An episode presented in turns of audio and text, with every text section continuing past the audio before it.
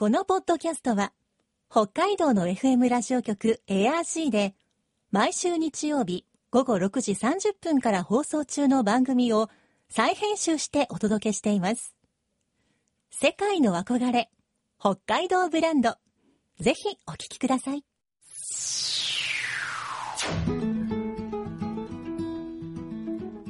今、世界から注目される北海道。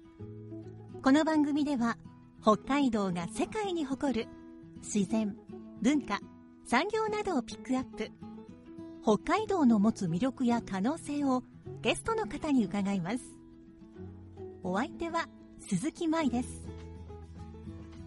今回のテーマは函館の五稜郭。五稜郭は星の形をした日本で最初の西洋式の城塞。明治新政府軍と旧幕府軍が戦った函館戦争の舞台になった場所で日本の文化財の中でも特に重要な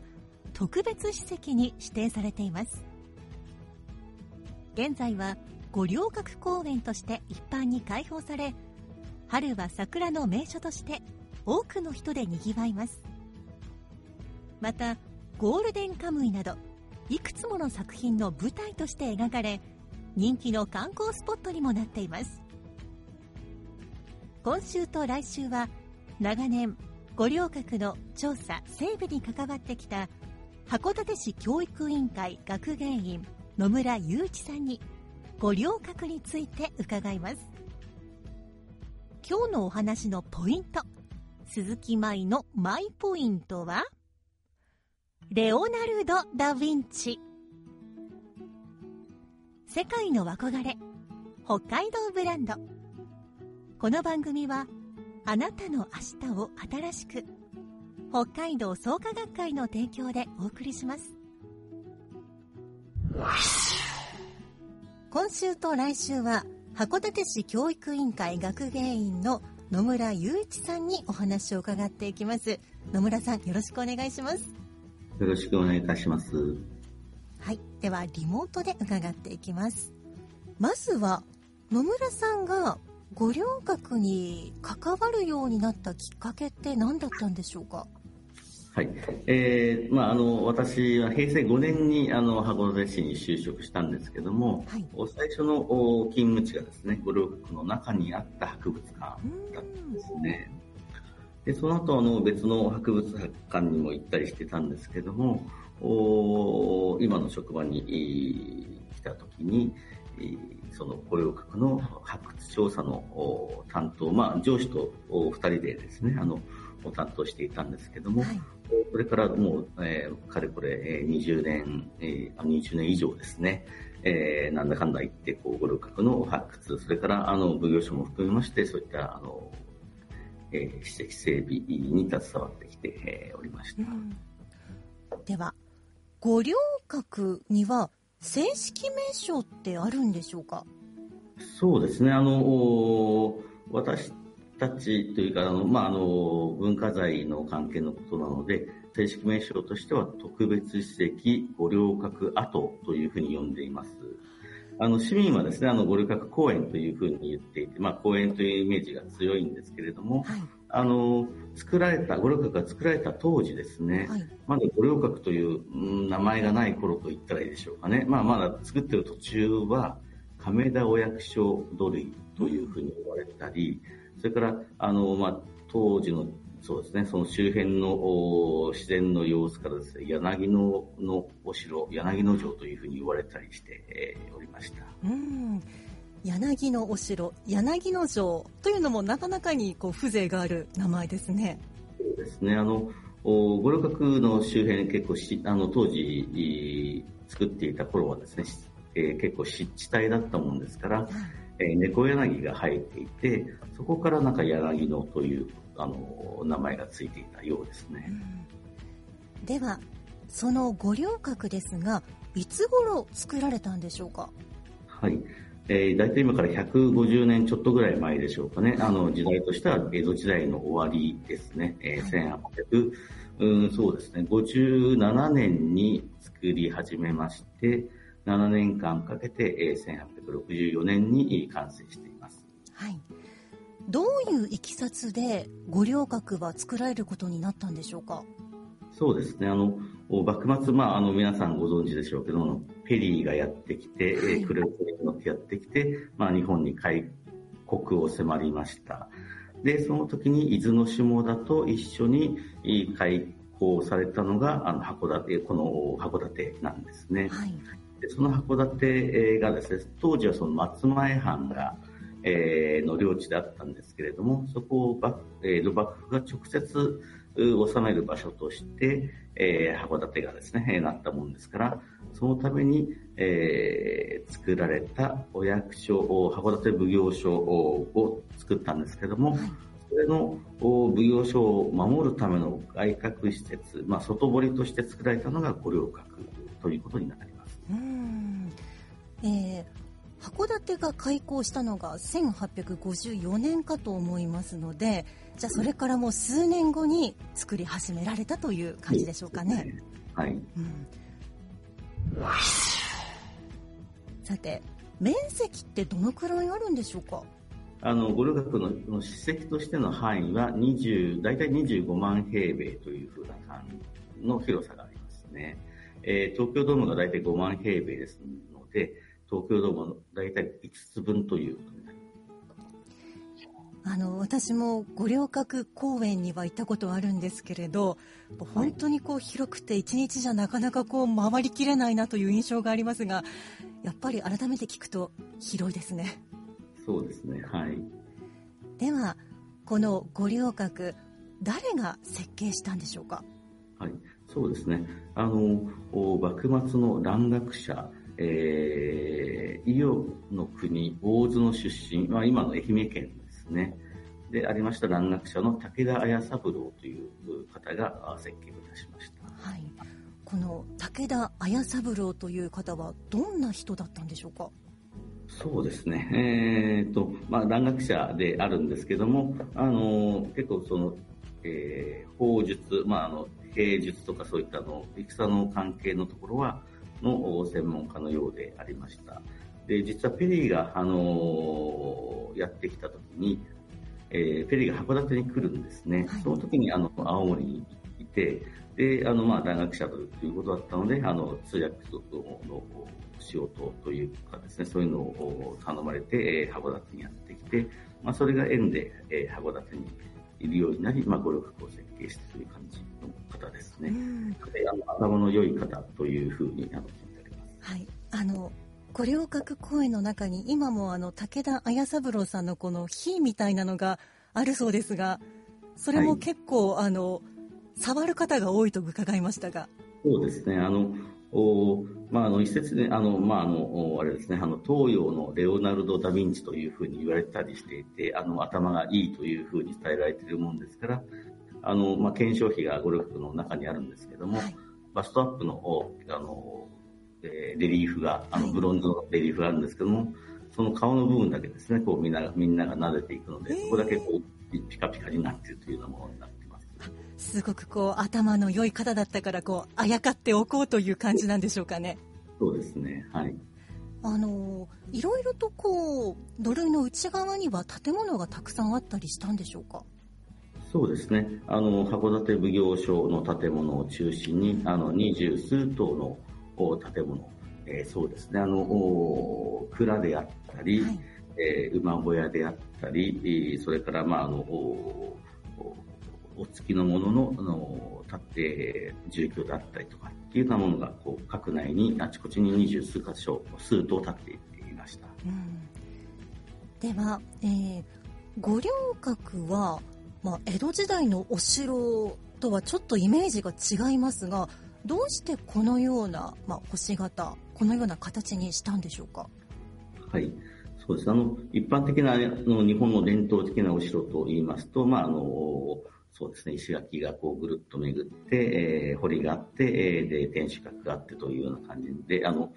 形もこう、なんでしょうね、えー、いろいろ、まあ、お城によってだいぶ違うというような、あのイメージがあります。で、対して五稜郭は、あの、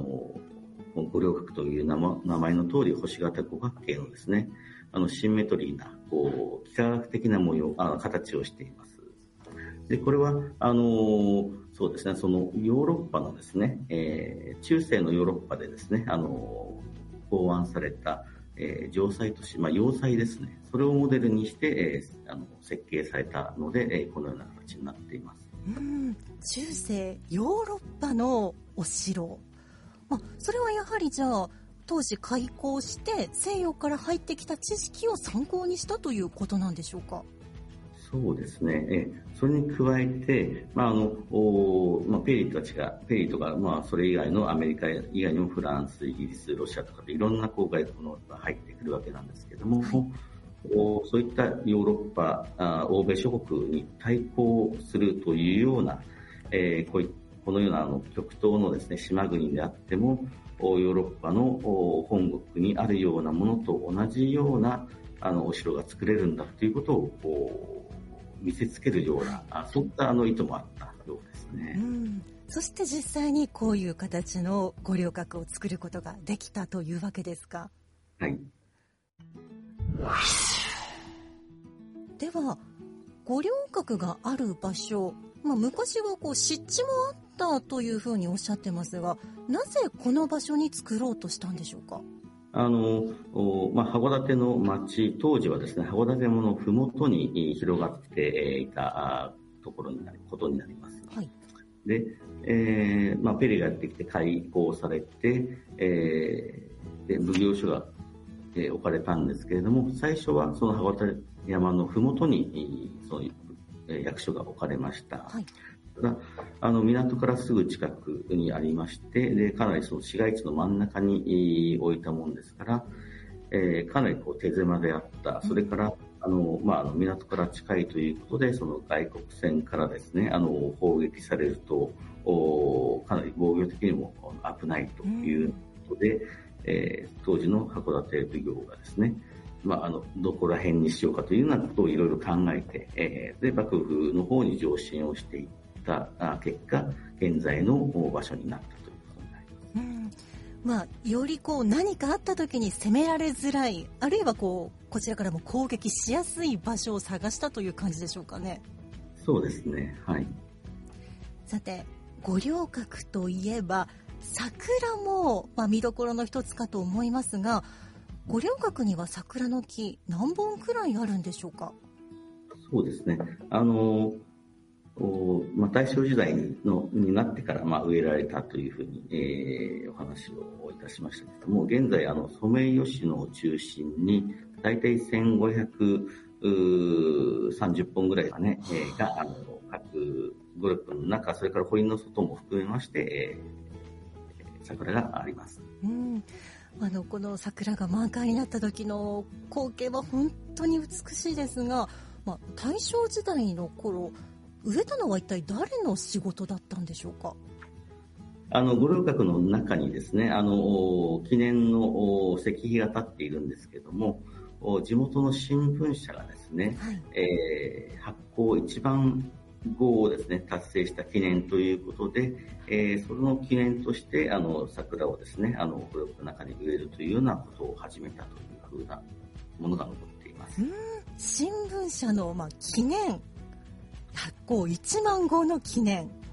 はい。それが今こんなに素敵な名所になっているというわけなんですか？そうですね、はい。では、五稜郭ではどのようなイベントが開催されているんでしょうか？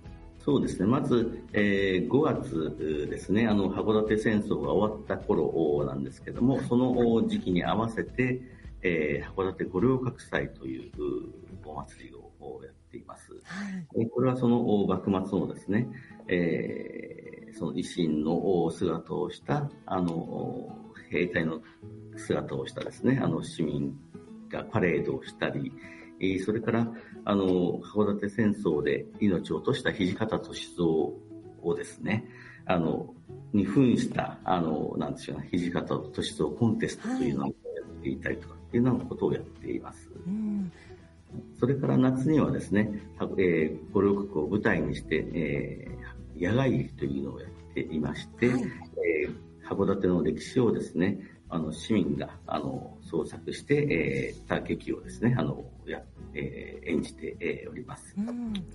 ままた冬にはですね、えー、五稜郭の堀にイルミネーションをですね、えー、飾りまして、でそれを点灯させて、えー、いる、そういったあの催しも開催しています。うん四季折々いろんなイベントが開催されているんですね。そうですね、はい。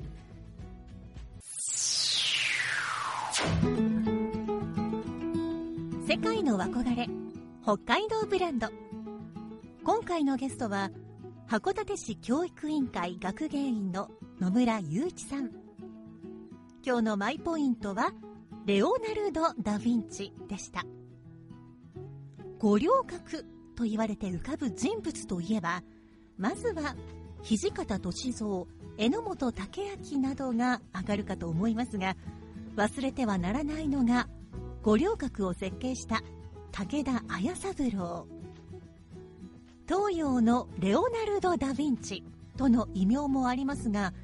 洋式の溶鉱炉の建設や耐火レンガの開発をしたり、さらには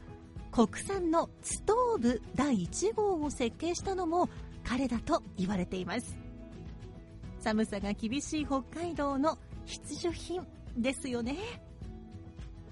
来週も野村さんに五稜郭について伺います。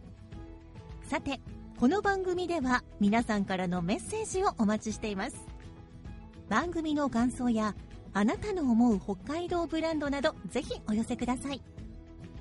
クオカード3000円分を毎月抽選で1名の方にプレゼントしています。